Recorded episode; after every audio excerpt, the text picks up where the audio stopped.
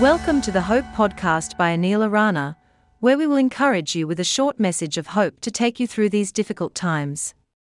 Here is today's message. Hello and welcome to the Hope Podcast. I'm Anil Arana. Today we are going to talk about how we should pass out some band aids when we see people hurting.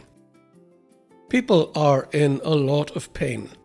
Sometimes we can get so caught up in our own misery we fail to see that almost everybody around us is miserable as well. If we can focus our attention on somebody else, it would serve several purposes. It would distract us from our own woes. I imagine that would be very welcome. It would also make us realize we are not alone in suffering. Although people can put up a good act, there is hardly a person who is not struggling to deal with life. But perhaps most importantly, it will allow us to be a good Samaritan to somebody in pain. Often, all it takes is a kind word, and with social communication being what it is today, we don't really have an excuse not to reach out to at least a couple of people every day. Many of us have made it a habit to forward an encouraging image or message we have received to friends. If you don't start, it's passing hope around. This is wonderful but adding a little note addressed to the friend makes it personal and meaningful.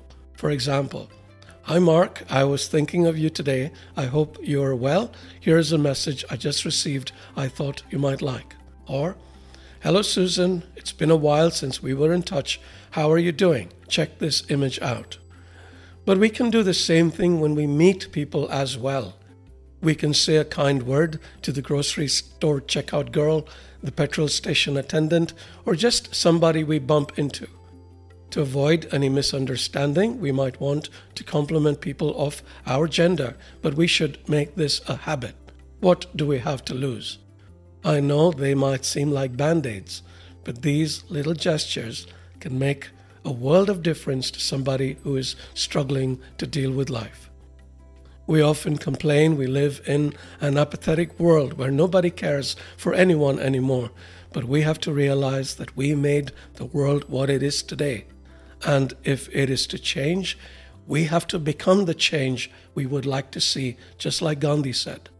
For those who want to know what Jesus said, remember the golden rule do to others as you would have them do to you.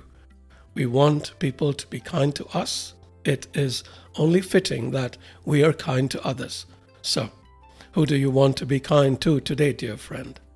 May the Spirit be with you.